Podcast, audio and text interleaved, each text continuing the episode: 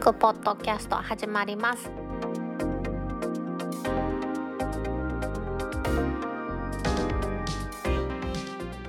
2020年8月14日タックポッドキャスト2第108回目の始まりです。この番組は天王寺アップルクラブの大道とコメントのコーナーからはタックメンバーの北尾姫とお届けします。今週のオープニングは先週お届けしましたですね。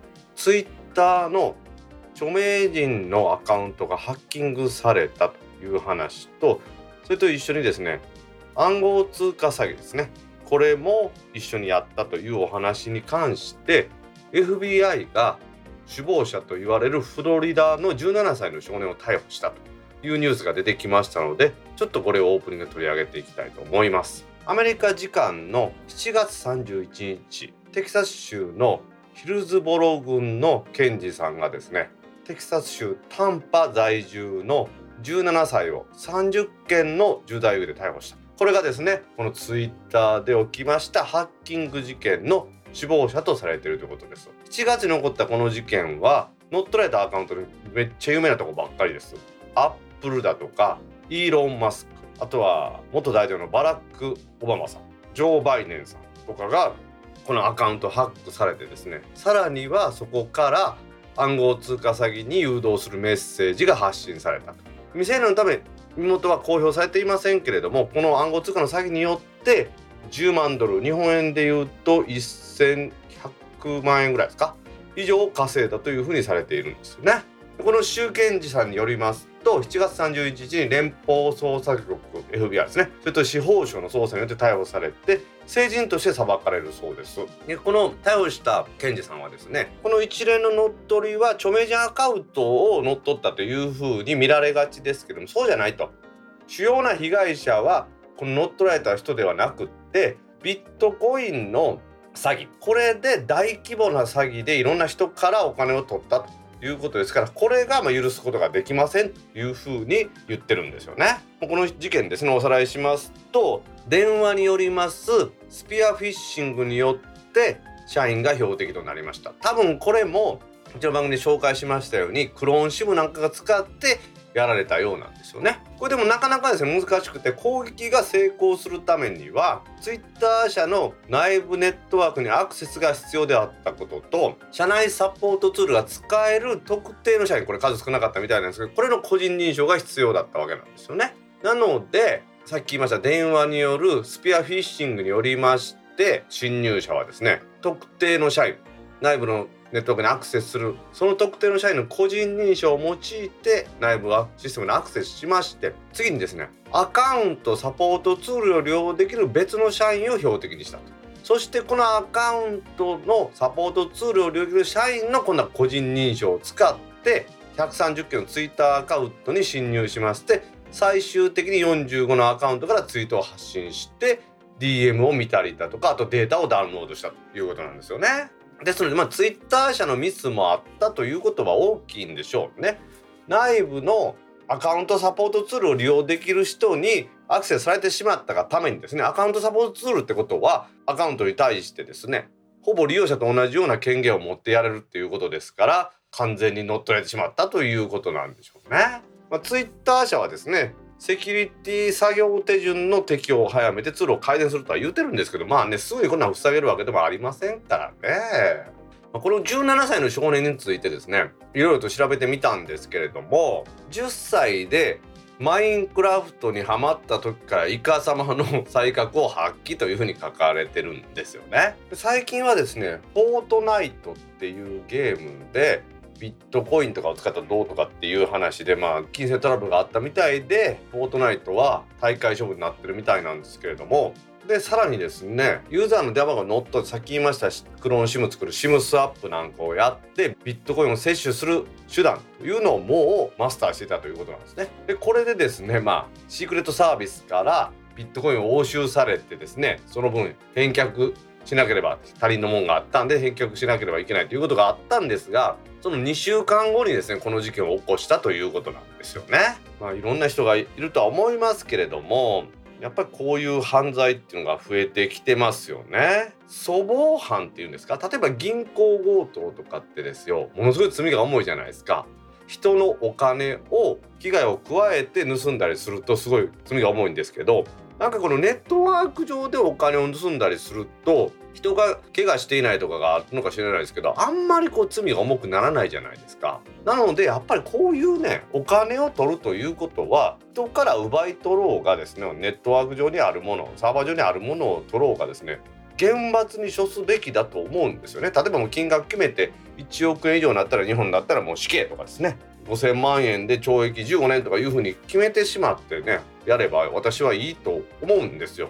なぜなら人の金を取るっていうのは意図せず起こるっていうことはあんまりないと思うんですよね。そういう意図を持ってやるということですからこれあくまでも故意ですからね。人を殺したりするとかっていう命を奪ったりするってのあります。それは例えば車を運転していてですよ。何らそんなことをしようと思っていなかったけれども跳ねてしまって人を殺してしまうってことはあると思うんですよね。人の命を奪ったことには変わりないんですけれども過失致死だとかそういうのになりますけれども人のお金を奪うというのは過失で起こると奪うということが起こるということはないと思いますので世界中もっとこれ厳罰化すればこういうことは起こらなくなるんじゃないかなって私はいつも思うんですよね。まあしかしね当初言われていましたようにこのクローン SIM を使った手口でこれだったら内部のシステムに侵入されるということはもしかしたらもっと前からこのツイッター社も分かっていたんじゃないかなっていうような感じがするんですよね。この感じだと。今回それで実際に乗っ取られました。で実はもう一度言いますがツイッター社の一部社員のアカウントに侵入してそれを踏み台突破口にしましてツイッターの管理をしている人つまりはアカウントサポートツールを利用できる社員のアカウントを乗っ取ってやったということです。ツイッターだけじゃありませんよ。Facebook もそうですし、その他インスタグラムとかそういうことがある可能性がありますのでセキュリティに関してはだいぶ心配というかですねしっかりやってもらいたいなと思うんですよね。アメリカのこの17歳の少年どれぐらいのね罪に問われるのかっていうのは私ちょっとわからないんですけれども人のアカウント乗っ取るまでは、まあ、不正アクセスとかそんなんまででしょうけどもそれを使って詐欺を行って人のお金を盗むというのは大変卑劣な行為だと思いますね。ツイッター社のセキュリティも何かあったのかもしれませんがだからといって悪用してやっていいというわけではありません私ねこういう事件が起こるたんびに SNS とかは危ないっていう人が絶対出てきますのでそういうのも悲しいんですよねツイッターはね有料にするんじゃないかというまかとしやかな噂もずっと流れていますけれどもお金を払うことによってセキュリティが上がったりするというんだったら私大歓迎でお金なんぼでも払いますんでね。ぜひツイッター社にはこういうことがもうないようにですねしっかりとセキュリティを整えてもらいたいなと思います。それではタックポッドキャスト2第108回始まります。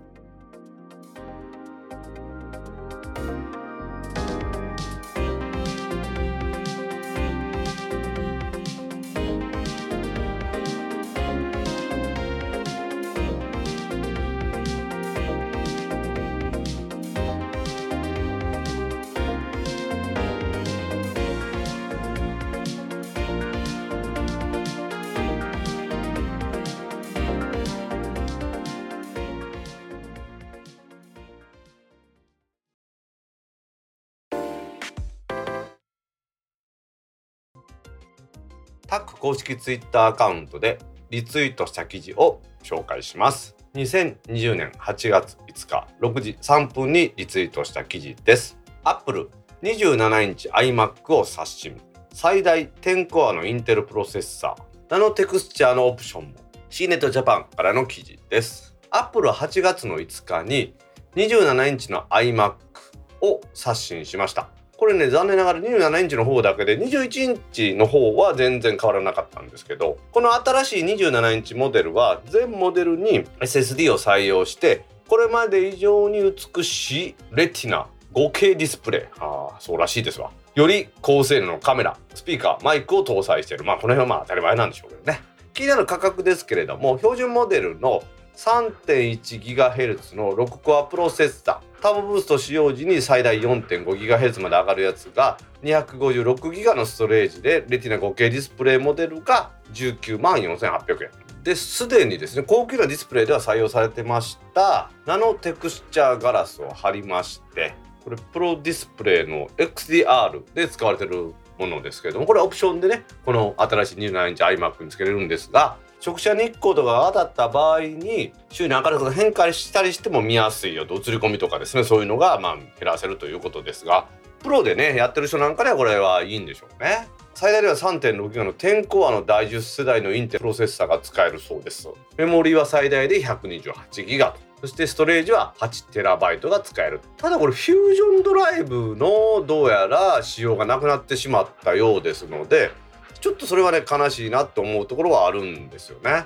外観は全く全く全然変わってません。なのでまあ中身だけが変わったという感じなんですけど、今回もあくまでもインテルのプロセッサーを使ってますのでまだ Apple シリコンではないと難易度は今のところですね MacBook Pro 使ってますけれども大体お値段が40万円ぐらいかかってますからそういうのを考えるとこれね半額ぐらいでうちのパワーほどではないですけれどもやっぱりデスクトップはちょっと安めのお値段でいいもんが買えるからですねいいなと思うんですよね。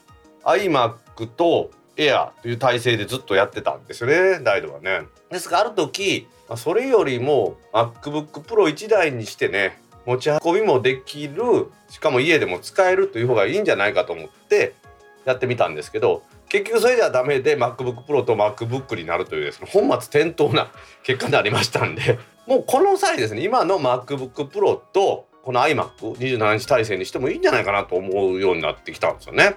感覚が増してますからね。19万4800円見て安いと思ってますからね。これ大体このデスクトップのこれぐらいのスペックのもので19万4800円で高いですからね本当はですね。リンゴ印がついてますんでもう無意識に欲しくなるというこの病気が発生してますんでね。お恥ずかしい限りです。今ねちょっとアップルのサイトを見ながらお話してるんですが最高の CPU であります3.6ギガの10コアの第10世代の Core i9 は3.8ギガの8コアの Core i7 からプラス4万円でここはそんな高くないなと思いますよね。メモリーは標準が8ギガです。16ギガでプラス2万円32ギガでプラス6万円。128ギガにするとプラス26万円ですがこれ iMac は外からメモリーはアクセスできますからこれだけは自分で付け足してもいいんじゃないかなとは思うんですよね。まあ、実際にですね昔から iMac は後ろのとこにパカってメモリ開けるところがあってそこで足したり入れたりできるようにしてくれてますからね。こういう意味ではこの iMac は親切と言いますかメモリのアクセスは簡単ですから。汎用性の高い、ね、メモリも使えますからね。ストレージは SSD しか選べなくなったということでまあこれはええんでしょうね。いろいろ噂されましたですね iMac の新しいの出まして27インチだけが刷新されたということですが Apple シリコンは発熱が多いインテル製に比べるとノートなんかで有効だからノートだけしか採用されないという話もありますからこのまま iMac はインテル Mac が続くのかなっていう気もするしまあちょっと不思議なところではありますよね。Apple が新しい iMac 27インチモデルを第10世代のインテル CPU にアップデートしたというお話価格はね少し下がってますので魅力的だなと思います2020年8月7日6時59分にリツイートした記事です。Apple Pay がパスモに対応。パスモ定期券が使えるようになるかも。気になる気になるさんの記事です。これ8月の6日にパスモ協議会が年内に Apple Pay においてパスモが利用可能になることを発表しました。まだですねサービスの開始日なんかは決まっていないということなんですけれども今まで以降か一辺倒だったこの iPhone だとか Apple Watch での利用ですね。これがパスモでもできるということでかなりこれは皆さんですね喜ばしいとか期待しているんじゃないかなと、まあ、各大道も Apple Watch に Suica を入れて使ってますので Suica が使えましたら大阪に住んでます。大道なんかよく利用してます。以降か。なんかですね。他含めてあの代表的な交通系 IC とは互換性がありますから定期以外はそんなに困らずピッて使ったりしてたんですけれどもパスモが使えるということはパスモ定期券が使えるということですから関東地方の人はねすごく嬉しいんじゃろうなと思うんですよね。私はあんまりちょっとパスモっていうのはこっちではあんまりねないのでウィキペディアさんに頼りましてちょっと調べてみたんですけれどもパスモもイコカスイカと同様フェリカの技術を用いました乗車カード、まあ、電子マネーとしても使えると。もともとはバスネットというものから派生してきたようなんですよね。関西であれば JR がイコカでそれ以外のところはピタパっていう風な感じだったんですけどもね。そういえばかたくなにですね近鉄とか阪神とか阪急とかもずっとねピタパしか定期出してなかったんですけれども今は近鉄阪急イコカ定期使えるんだと思うんですよね。まあ、そういうわけでパスモの定期がどうやらこの Apple Pay で使えるということですからこれはパスモ系を使ってた人にとってはかなりありがたいんじゃないかなと思うんですね。バスもまあどうせそこ乗りでできるかそれは大したことないんでしょうけれども JR では Suica それ以外ではパスモという感じで東京の方は進んでるんですかね。ちょっと見てみますけれどもやっぱ有名どころがいっぱい載ってますよね。小田急京王京成京急西武東急ですね。東京地下鉄って昔言うところの英断ですね地下鉄ですね。でね東京都交通局と都営地下鉄とかですね東武とかゆりかもめとかですね横浜市交通局とか結構そういうのが入ってますから JR 以外はみんなそういうふうに入ってるんでしょうね。バスはもう数限りなく入ってますよね。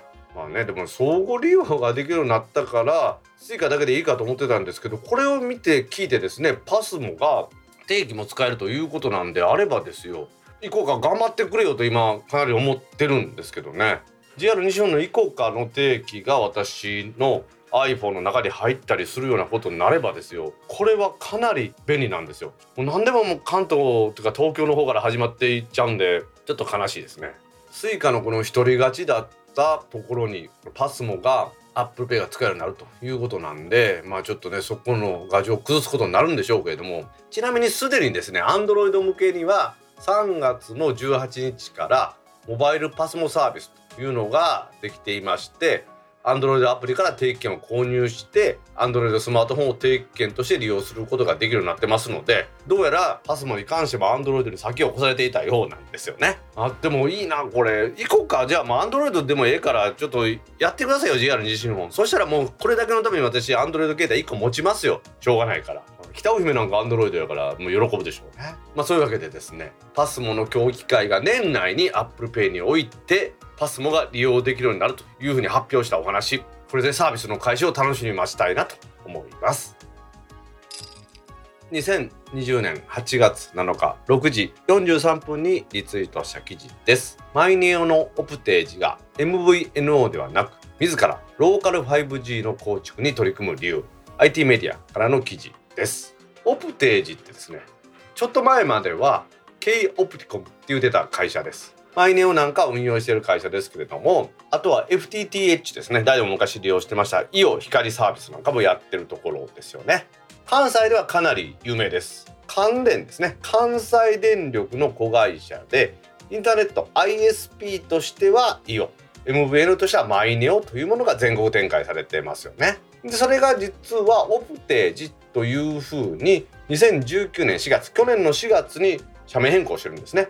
これ社名変更した理由というのは関西電力の情報通信事業の各子会社あとは関電の本体にあった事業なんかを整理統合したというのがありましてそれによって名前を変えてるんですね。ネットワークを活用したソリューションの提案ができるようになったということで B2B 事業を拡大する新たな取り組みということで今回 5G に参入するんだそうです。ケープティムからは通信サービス FTTH や MVN を持ってきました。あと完全システムソリューションズからはシステム開発や情報通信のインフラサーバーとかストレージですよね。で関連本体からは通信システムの提供関西電力の中でやってますローカルエリアネットワークなんかをオプテージでやるということになったそうなんですね。ですので B2B で表に立つのはみんなオプテージに集約されたという感じなんでしょうね。本気が見えてくるのはですねローカル 5G の参入にあたっては同社内に立ち上げましたローカル 5G ラボというところで実証実験をちゃんとしていると。オプテージはですね、やっぱり今まで通信やってきましたから無線の技術が少ないんですよね。ですからここで無線技術をちゃんとみんなが勉強してですね、事業化を進めるために活用しているということなんですよね。でついでにと言ったりなんですけれども、社外に向けたアピールのためのコンテンツも用意してですね、自社がローカル 5G に対する取り組みをアピールしていると。いや、これちょっと、だけど雇ってもらおうかな。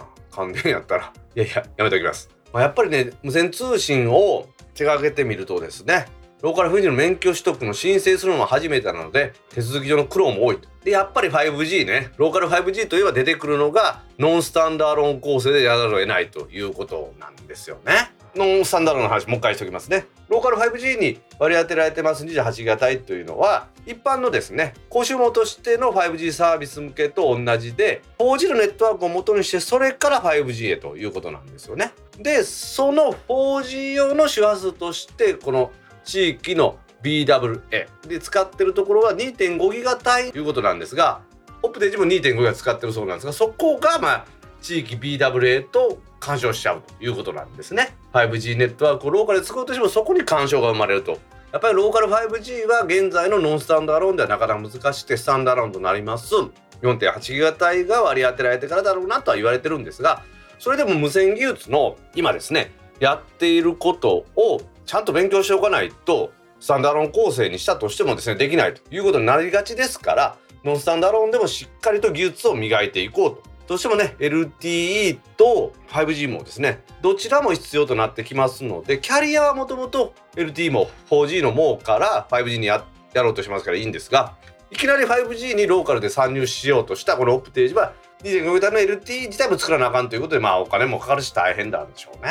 でそれと MVN と何の関係があんのというのがちょっと疑問なんですがこの先ですね MVN がキャリアのコアネットワークを使います VMNO というものを考えてローカル 5G と VMNO というものはあんまり技術的に大きく変わりませんのでローカル 5G で実績を積んでですね VMNO を実現する将来に向かっているというふうにオプテージは言ってるらしいですね。ソフトバンクはですねプライベート 5G を展開するということをやってますのでキャリアも多分ですね他のキャリアも同様にプライベートの 5G ローカルの 5G やってくると思いますそうなってくると競争は激化しますのでオプテージは早めにですねいろいろノウハウをつけて B2B の市場にこの自社の 5G を売り込みたいんだろうなというふうに思うんですよね。まあ親会社が関電ですから関電のですね発電所なんかとかでは使ってもらえるという安心感もあるのかもしれませんが自社でこの無線技術を開発するこのオプテージの姿勢ですね素晴らしいなと思います。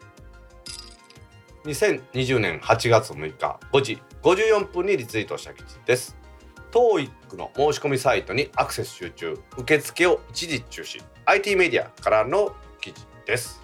8月の5日の正午から受付を始めました。TOEIC 民間の英語試験ですけれどもこれの受験申し込みサイトがアクセス集中でつながりにくい状態になっているんだそうです。運営元の国際ビジネスコミュニケーション協会は復旧に努めているが再開のめどが立たないということで受付を一時休止したそうなんですよね。へえと思ってます私も。これはですね10月の4日に実施しますこの TOEIC の試験。253回らしいんですけどもこの時にこれの申し込みを8月の5日に正午からしたらしいんですね。するとですねもう正午の受付前午前からサイトがつながりにくい状態にすでになっていたそうです。前回の252回。この時は7月の8日に申し込みを行ったらしいんですけどその時にもサイトにアクセスが集中してつながりにくい状態だったということになったんで今はもうネットで申し込むのが当たり前みたいになっていますからそこでの対応が遅れているんでしょうねこの国際ビジネスコミュニケーション協会っていうのはですね。なんか英語はビジネスに必要で変化についていくのに困難だって言うてるみたいですけどまともって自分たちがですねこの世の中の流れについていってるんじゃないかなと思うようなかなりお粗末なお話ですよね。で挙句の果てにですねこの話は10月4日のこの253回についてはですね抽選制にするそうです。で抽選はですね受付期間中に申し込みを完了して受験料の支払いを終えた受験希望者を対象に行うと。こうおかしくないですけど受験料を支払った人。その人の中から抽選を行うんですか？考え方間違ってんじゃないかなと思うようなお話ですよね。一応言い訳が書いてあります。受験料の支払いを抽選の前にした理由というのは申し込みの受付をなるべく早く再開するためだそうです。で抽選に外れた人には返金は支払いの23ヶ月後に行うということで23ヶ月後に払うんではちゃんと気につけて返さないとおかしいんじゃないかなと思うようなぐらい後ですよね、まあ、前回で一回失敗してまた同じことを起こしてそして受験者に迷惑をかけるということですからどういうふうなことなんでしょうね。会社によっては TOEIC を受けてですよ。点数が何点以上じゃないと給料上げんとかそんなんもあるところもあるんでしょ？私は全然迷惑かけられてないですけども迷惑かけられた人も多いのでね。ちょっと大いに反省してですね次回以降はちゃんと申し込めるようにしてもらいたいなと思います。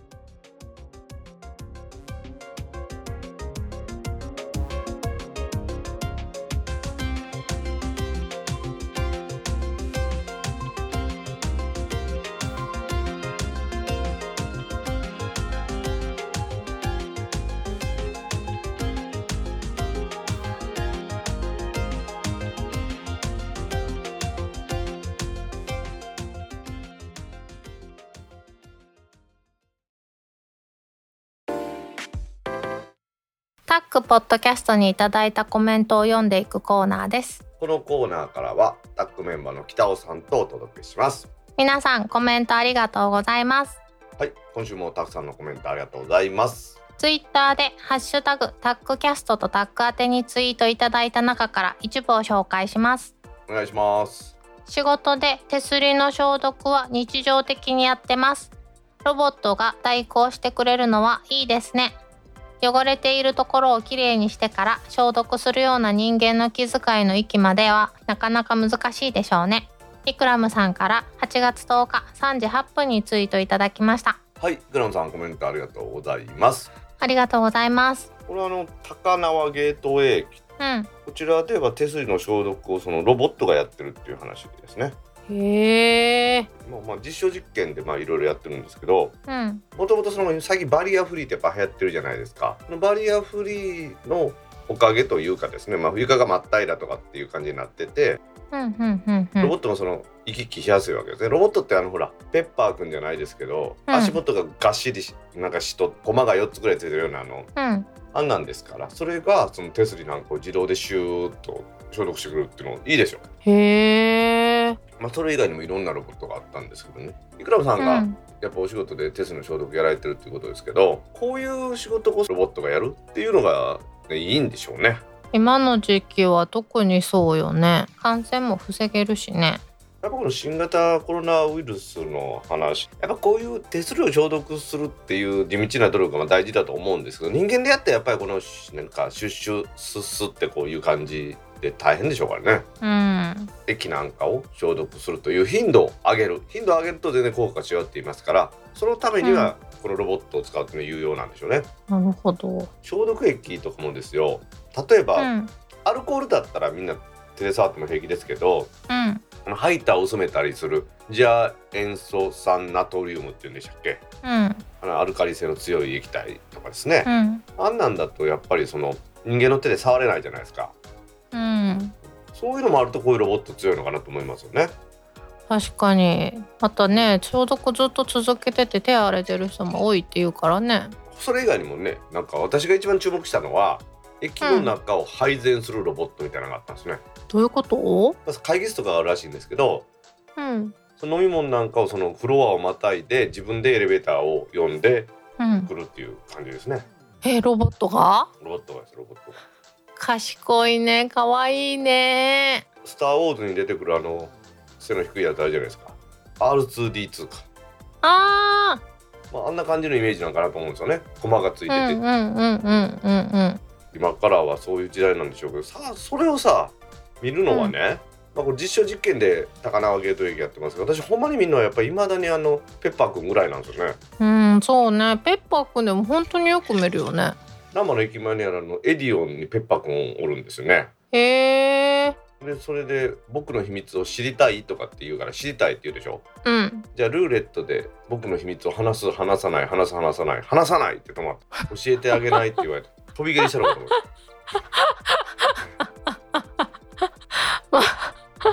てもう逆効果やん。ペッパーくんちょっと嫌いになってしまうわ。安物のキャバクラのお姉ちゃんみたいになってますからね。お前が絡んできたんやろって話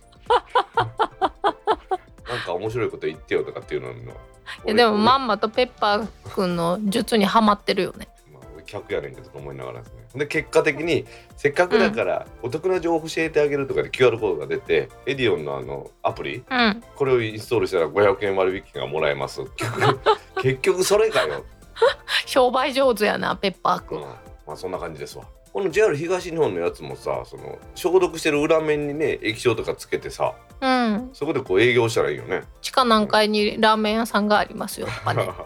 それええな、うん、うん、QR コードよこれ読んだら200円割引ですとかね。追いかけんの大変やけどね。それビーって動いていけるからね。うんみんな追いかけてたらちょっと面白いけどね。これからはそういう仕事こそねロボットにやってもらうようになるんでしょうね、はい。まあ、考え方を変えたらですよ。例えばガソリンスタンドとかにある洗車機ってあるじゃないですか、うん。あまあ、あんなもん一種のロボットですからね洗車ロボット。ー確かに。自走してですよいろんなことができるっていうのだけがロボットではないのでうん。例えば車屋さんやったら溶接専門のロボットとかあるじゃないですか。パシュッパシュッってやつね。まあそういうことで、うん。そういう危険な仕事とかはこういうふうに置き換わっていって、まあ、我々が幸せになったらいいなと私は思ってます。はい。それではリグラーさんコメントありがとうございました。ありがとうございました。続きまして著作者人格権侵害気軽にリツイートできないこともさることながら早口言葉としてもどしがたい言葉初めて知りました。プラスさんから8月1日9時59分にツイートいただきました。はいプラスさんコメントありがとうございます。ありがとうございます。著作者人格権侵害っていうのはその著作権を持ってる人の人格権を侵害するということでこれ何の話かというとうん写真をブログかなんかに上げてた人が勝手にそれをツイートされたんですよね自分の写真みたいに。うんでそれを見た人がリツイートしたっていうことに対しての話なんですよ。で最も問題となってるのは写真の実は上と下に自分の名前とかを入れてたんですけどうんツイート見たらですよそのツイッターがやる表示の仕方って上と下が切れて真ん中しか見れないじゃないですか。あでそれで皆さんリツイートしたよとそこに著作者人格権侵害が発生しているということを言われてるんですね。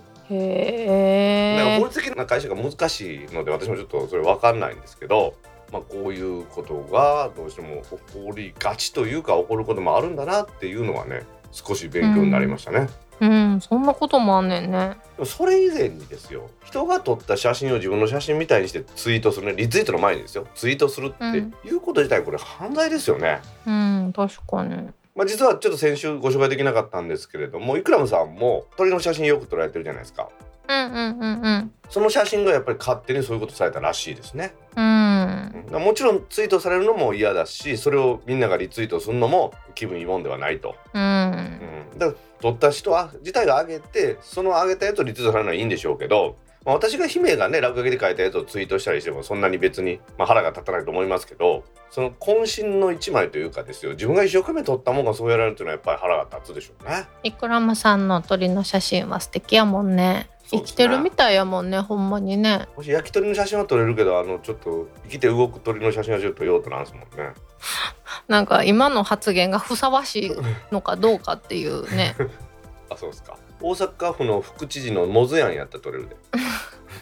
可愛いよねモズヤン時々ぬいぐるみでね出てきますけどねモズヤン可愛いですよね。可愛いね結構でも見るよ私いろんなところでモズヤンさ何年か前のあの6月かなんかの食中毒予防キャンペーンであの焼き鳥のカンピロバクター菌はよく焼いて食べましょう言うて手に持って焼き鳥焼いとったよね。自虐。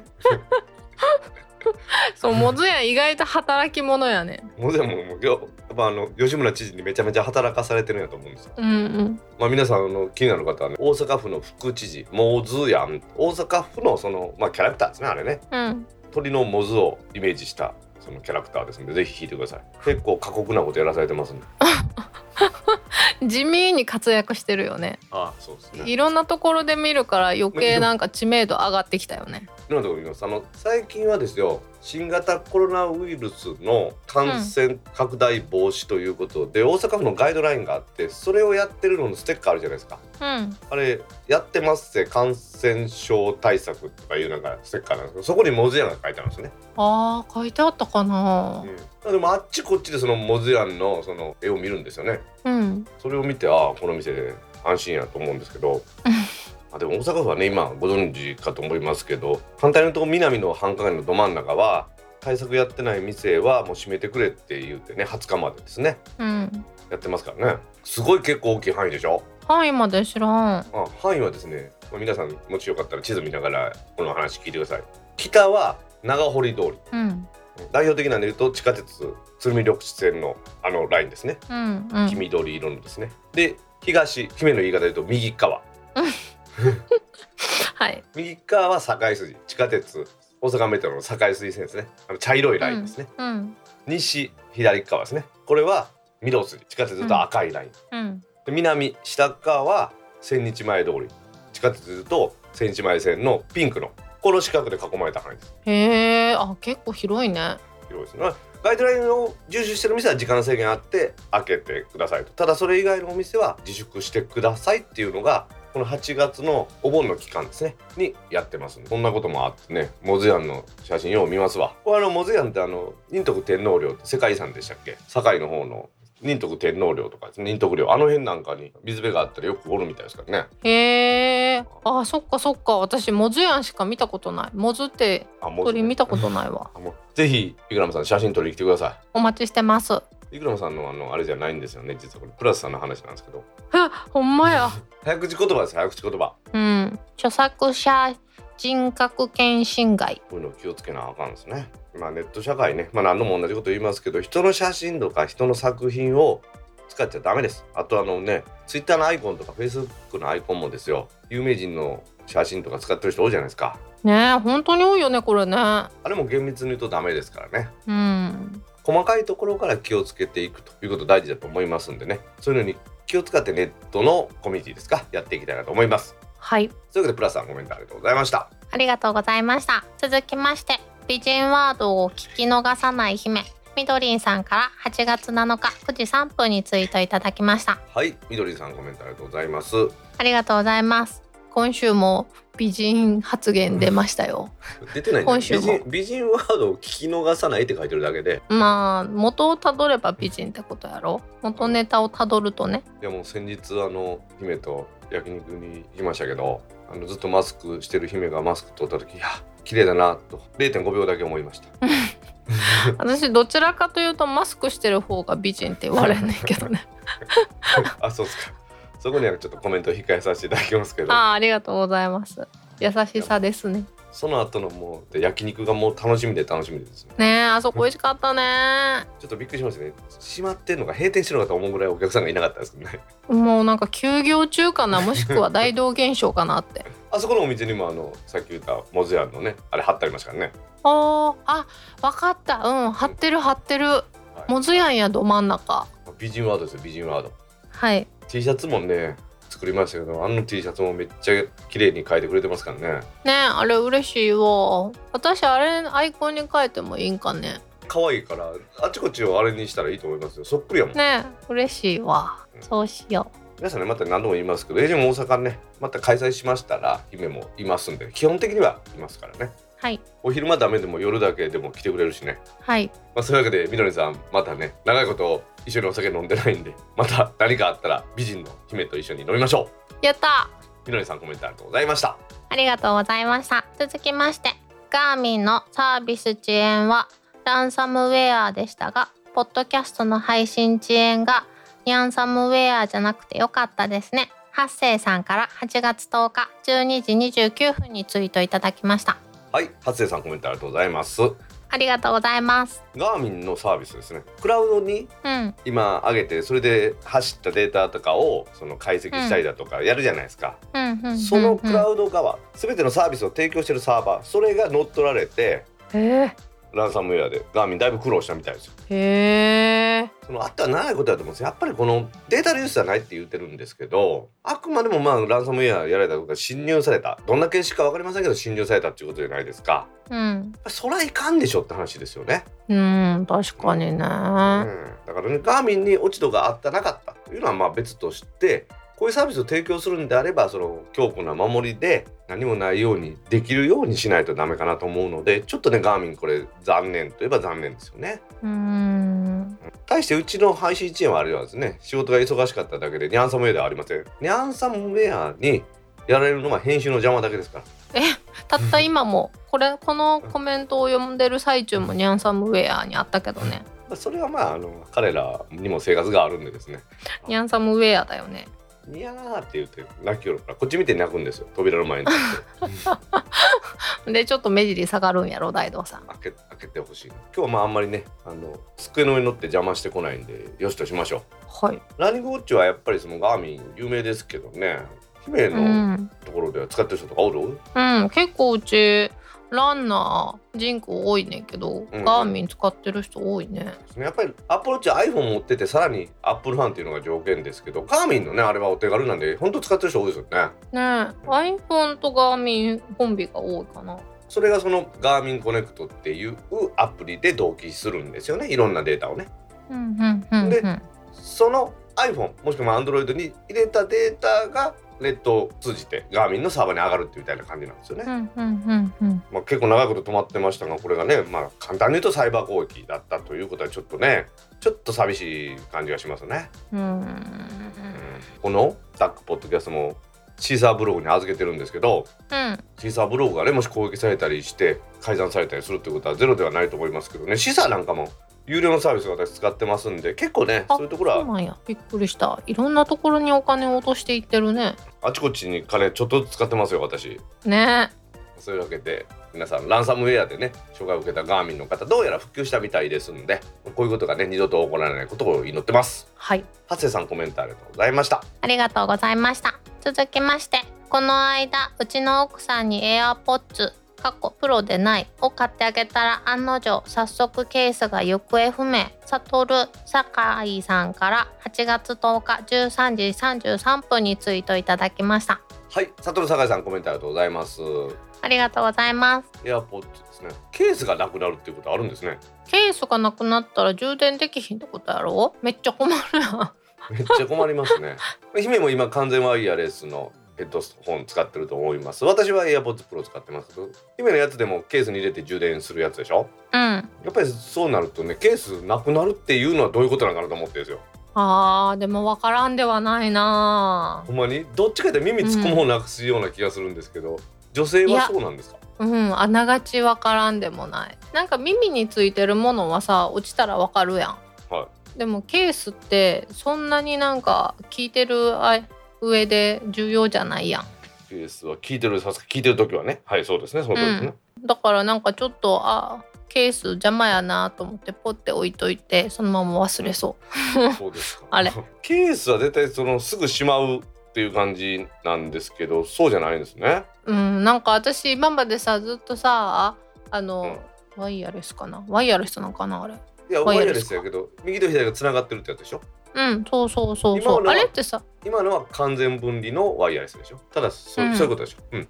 うんそうそう。あれってさはい。ちょっとごっちゃまやなと思ったら首んとこにつけておいてああもう使わへんからカバンの中に入れておこうっていうのが簡単にできたけどこれはケースがないとうん。なんかちょっと難しいなと思って。確かにそうですけどそのために姫はい。キャッチフレーズが何でしたっけ？コインもケーブルも絡まないじゃないんですか？そんな感じそんな感じ。そう、ね。絡まないね。確かにね。姫の使ってるやつはなんか女性向けのやつでそんなキャッチフレーズ書いてありますもんね。絡まないことが大事なんでケーブルがないんですよ右と左の。そうか。そうでもさすがに女性向けでさケース開けたら鏡がついてるんだよね。それで鼻毛の生え具合見れるわけですね。うん、なんかちょっとした時に鏡を出すの恥ずかしいけど、はい。これをパカって開けたら簡単にチラ見ができるから便利。なるほどそういうことか。うん、パカって開けて耳に刺してやっぱり戻そうかってやることをやれへんやね。その間に鏡は見れる。うん、この子メーカー考えとるね。うん、と思う。私もこのこの AirPods Pro もさできれば赤く塗りたいな赤く。塗ってあげようか。えマニキュアやろ？え、マジック。ジック。おい だって白いから簡単に塗れるやん。これ多分マジックとか弾きそうやあ、じゃあスプレーにする？スプレーにしたらさその充電する接点とかも一緒にこう塗られそうで怖いんでちゃんとマスキングしてやってねそういうとこ穴とかうん、シールぐらいなら貼ってあげるわ。怖いんでやめときますわでもさ、大道さんさ、髪の毛がないやん。いわゆる毛根が死んでるやん。だからイヤホンのデザインって結構重要だよね。あもろに見えるから？うん。まあそれはでも男性にはみみんな一緒じゃないですか？そうなのかな？私この AirPods のこのなんかこう伸びたやつ好きなの。うーん。前のね AirPods はポロポロ落ちたけど今度は落ちないんで。だいぶ慣れた。でも多くなってきたやん。最初そんなになかったけど増えてきたやん。うん、最初ちょっと違和感あってんけど最近はああエアポッツねと思って。カントワイヤレスで右と左別々で電話がかかってきても通話できるし私は便利だと思いますねうん。テレワークの時のテレカンでも使えるし、ね、今もちろんスカイプでやり取りするのもお互いに耳突っ込んでやってますからこういう使い方も便利ですね、はい。でも早速ケースが行方不明になってしまった酒井さんの奥さんはどうするんやろうね。ね。ケースだけ売ってんの？修理という形でケースだけ買えるはずですね確か。へえあかんのかな？ちょっとわかりませんけどどっちにしよう？まあお金かかることは間違いありません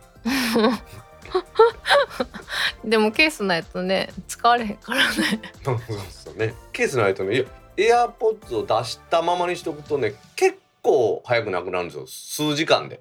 へえ。あ空っけつになっちゃうんで気をつけなあかんですよ。そういうわけでサトル酒井さんコメントありがとうございました。ありがとうございました。続きまして美人ポッドキャスターさんが愛飲されているレモン堂が気になりました。買ってしまうかも。広島ではスーパー富士山さんがお会計セルフレジ導入されています。時短効果があると感じています。ブラフォード2さんから8月7日21時50分にツイートいただきました。はい村さんコメントありがとうございます。ありがとうございます。出たぞキーワード美人ポッドキャスター。あよかったですね。ありがとうございます。今週もいただきました。レモンドのやつってあのコカ・コーラのやつねうん。あれねちょっとレモンがきつすぎるんですよね私には。え？なのでソーダで割って飲んでます。えでもダイドさんあの粉。あクエン酸のやつ、そうそうそうそう。あっちの方が酸っぱいやつね酸っぱいやつねうんあっちの方が酸っぱいやん。あいや酸っぱさはそんなに気にならないんですけどなんかこうあ甘いというか重いというかわかります？アルコールじゃなくて。あー濃いってこと？そうそうそうそうそうそうそう。そのシロップエキスっていうんですかね。そのそのちょっと私うまいこと言いなさ。いアルコールが濃いのは私なんぼでも濃いなんで。でホッピーとかあの焼酎8にホッピー2とかでも飲めるタイプなんで。そのレモンというかそれがきついんで半分ぐらい割って飲んでます。それやっても4.5やからね、4.5アルコールうん。でしょ？ビールぐらいでそれでも。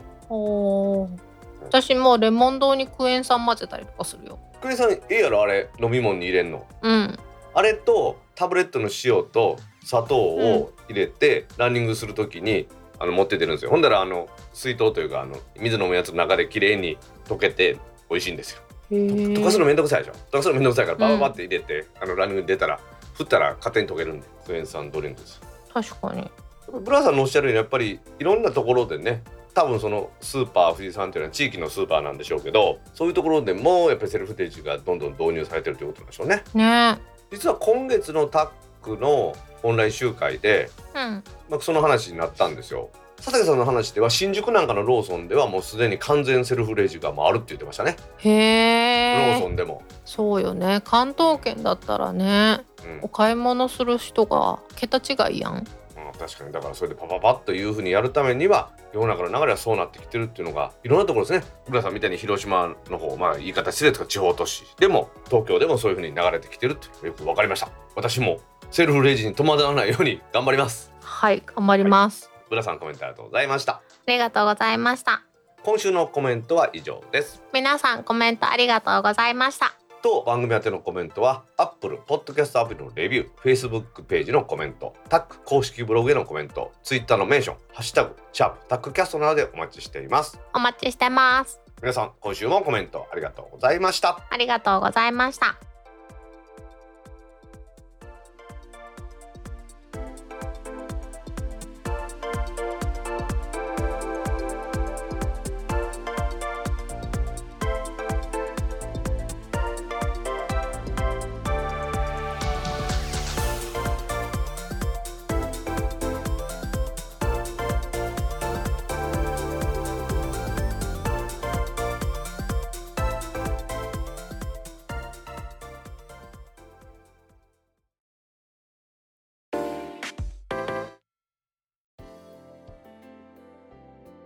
ポッドキャスト2第108回もエンディングを迎えました。はーい。今日はですね地方ラジオの FM 局が閉局が相次いでいますというお話をしたいと思います。はい。新潟県と愛知県のラジオ局が6月末相次いで閉局しました。地域の文化を担う存在としてこのラジオ局ですね地域のコミュニティと親しまれてきましたけれどもやはり広告収入の減少で経営状態が大変悪化してそれを改善するということができなかったということでどうやら閉局したみたいなんですね。うーん。まあ、災害時のね情報源とかでラジオっていうのはね欠かせないものだと思うんですけれども、今はですねこの聴取者の高齢化とかまたインターネットの普及などで、このラジオ業界というのを取り巻く環境がものすごく大きく変わってるということで記事によりますと専門家はラジオというメディアの価値が今一度問われているというふうに言われてるそうですね。新潟の話はねウォンバットさんからもちょっとお話出てましたよね。うんうんうん。FM ポートっていうか閉局してしまうんですってしましたいうのがツイッターで書かれてたと思うんですけどね放送局というのを維持するということ自体が難しいぐらい今その広告収入が減ってるらしいです。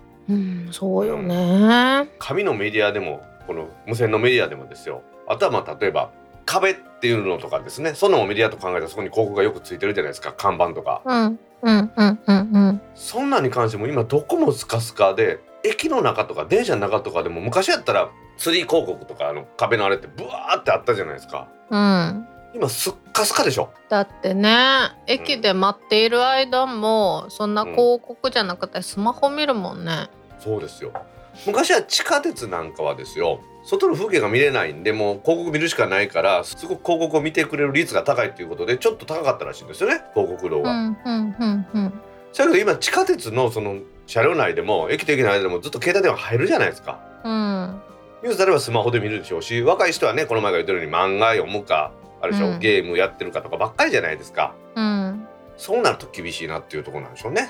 確かにそしていろんなメディアが生まれてきたからうんどこのメディアに広告出すのかっていうのも結構選ばれるようになってきたよね。まあそうですね。ターゲット。それがさっきのちょっと一番最初冒頭で言いましたようにやっぱり聴取者の高齢化っていうのも進んでますからうん。そのいわゆる購買層じゃない方が聞いてたら広告の価値もまあ下がってしまって、まあ、広告の価値っていうのは聞いてる人の価値が低いというわけじゃなくてそれぞれそのやり方があるじゃないですか。お年寄りって高齢者と見せたやったらねテレビのあのなんか通販番組みたいなあんなんとかなってきたらっていう話じゃないですか、そういうのもあってそのやっぱ難しいんでしょうね。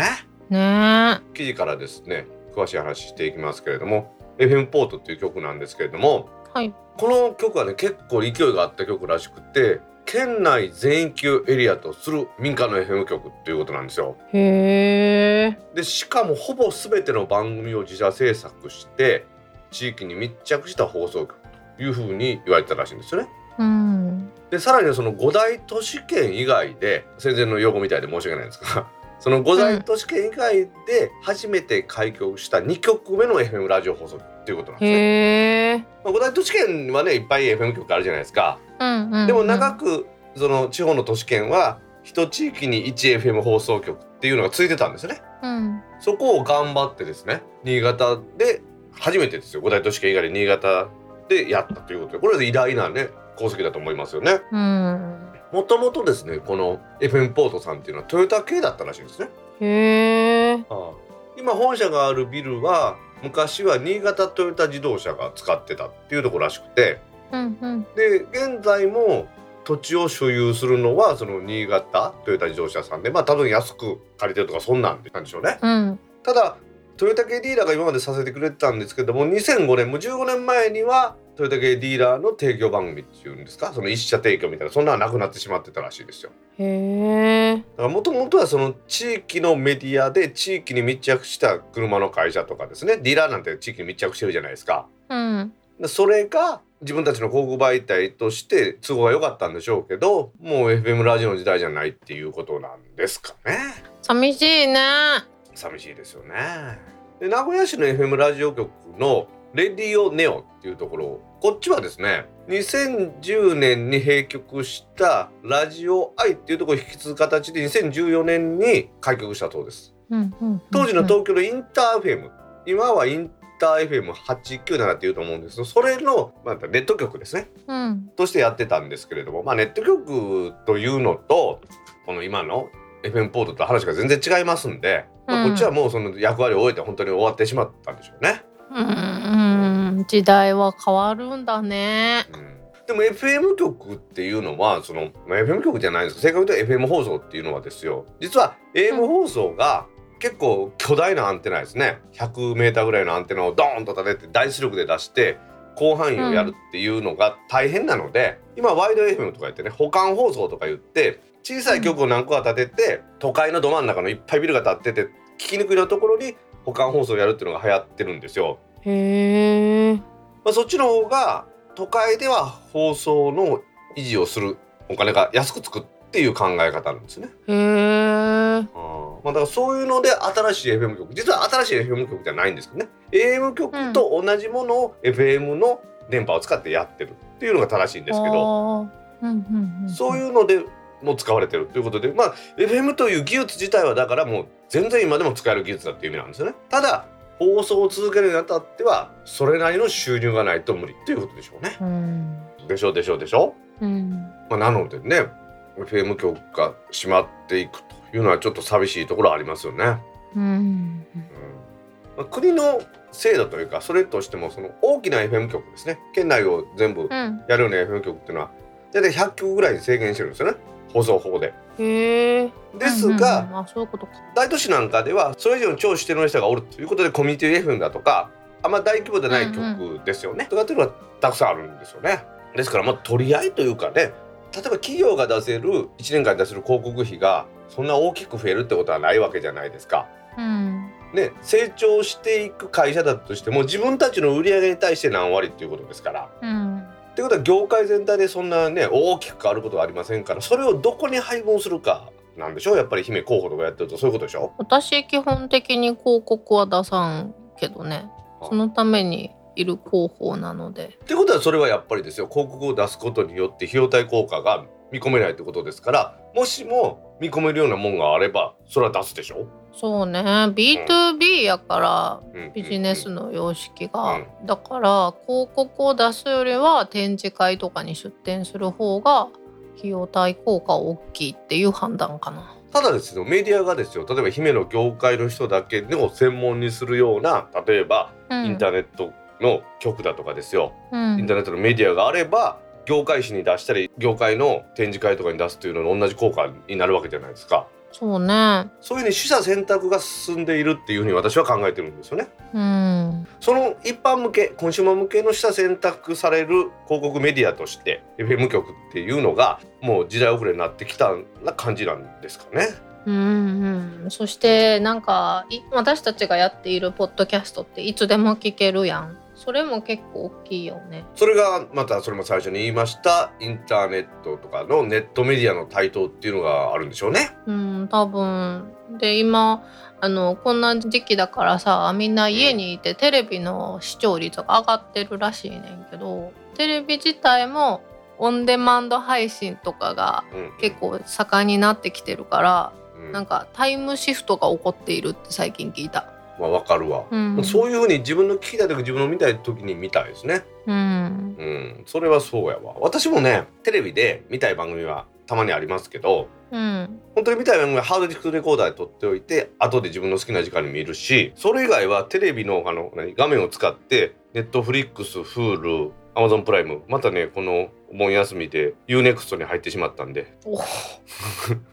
まあそんな感じで見てますねうん。まあねでも逆にさラジオのいいところは毎週毎週同じ時間に聞けるっていうところでもあったんだよね。でもやっぱり聞かんでしょ。FM ラジオ聞く装置持ってますか？持ってません。持ってません私も。そういうことなんですよやっぱりまあでも私は特に昔からラジオを聞く文化がななかったからどちらかというとテレビっ子やったからとりあえず家に帰って一番最初にするのはテレビの電源をつけること 生活やったか確からにテレビ好きそうやね。あ生活様式のせいはそうわしと違うな私はやっぱりねテテレビは好きですよ。好きな番組はあるけどどっちかというとそれよりも家でこうずっとなんですか iPad でネットニュースとか見るの方が好きですね。私もどうしても見たいやつは最近 TVer とか何かしらゆっくり見れる環境の時にしか見えひんねんけどうんそれ以外テレビずっとついてるけどうん。見てるわけではない。流しっぱなし。じゃあつけんなよ。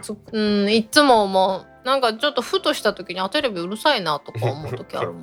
ほんでやめろよ。まあでも確かにそうなんです。私もねその災害時とかのことがあるからラジオは、うん。あの電池で使えるやつ必ず持ってるんですけど AM ラジオしか聞けないやつですもんね。安いやつ980円とか、分からん。AM と FM はセットなんやと思ってた。だって AM は AM 放送ですからね。アンプリチュードモジュレーション振幅変調で FM はフリケンシーモジュレーション周波数変調で全然受信機のタイプが違いますからうん、でも同じモジュレーションなんでしょう。モジュレーション？それは車とバイクどっちもタイヤついてる人言ってるのと一緒やかそんなもん まあとにかくね、まあ、周波数帯も違うし全然仕組みも違うんですよ受信機の。まあそれはいいですよ。私今だに確かにね NHK のラジオ聞いてますよ、うん AM のやつ。まあポッドキャストですけどね。この一言が全てをこのね結果を表してるんじゃないかなと私は思いますね。うーん、そうね。まあ、インターネットにシフトするっていうのもあってやっぱり聞く人が減る聞く人が減ると広告としての価値が下がる価値が下がると広告収入が減る運営できなくなるという構図なんでしょうね。うーん。まあでも FM ラジオ局が果たした役割は私大きいと思いますのでこれからやっぱりそのノウハウを生かしてねまた別のメディアなんかいろいろと活躍してくれたらいいなと思いますね。はい。そういうわけで姫 FM そういうわけで姫 FM ラジオ買いますか？うんうん。あはい私も買いません、はい。なんか巻き込まれた感じ感がすごいわ。ラジオのね受信機買っとった方がいいよ災害時とかの考えてうん、そうね。炭酸電池1本で使えるしうん。何もね安い1000円ぐらいで買えますから、へえ。まあ、こういうふうにね閉局が続いてますけれどもラジオのね災害時等の強みというのはね変わりませんので皆さんラジオは役立ってくれますからねこれを維持できるように応援していきましょうはい。それではタックポッドキャスト2第108回を終了しますはーい。次回のタックポッドキャスト2第109回は来週8月の21日まあちょっとねニュースがない時期ですけれども頑張ります金曜日に配信する予定です、はい。では皆さん来週も聞いてくださいねバイニャー。